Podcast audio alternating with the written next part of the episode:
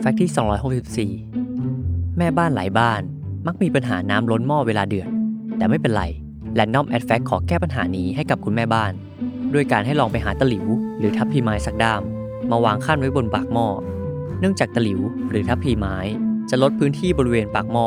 เพื่อไม่ให้ฟองน้ำเดือด และล้นออกมามากจนเกินไป แถมยังช่วยลดแรงตึงผิวของน้ำที่กำลังเดือด ซึ่งนั่นทำให้ฟองน้ำที่เดือดแตกได้ง่ายมากขึ้นอีกด้วย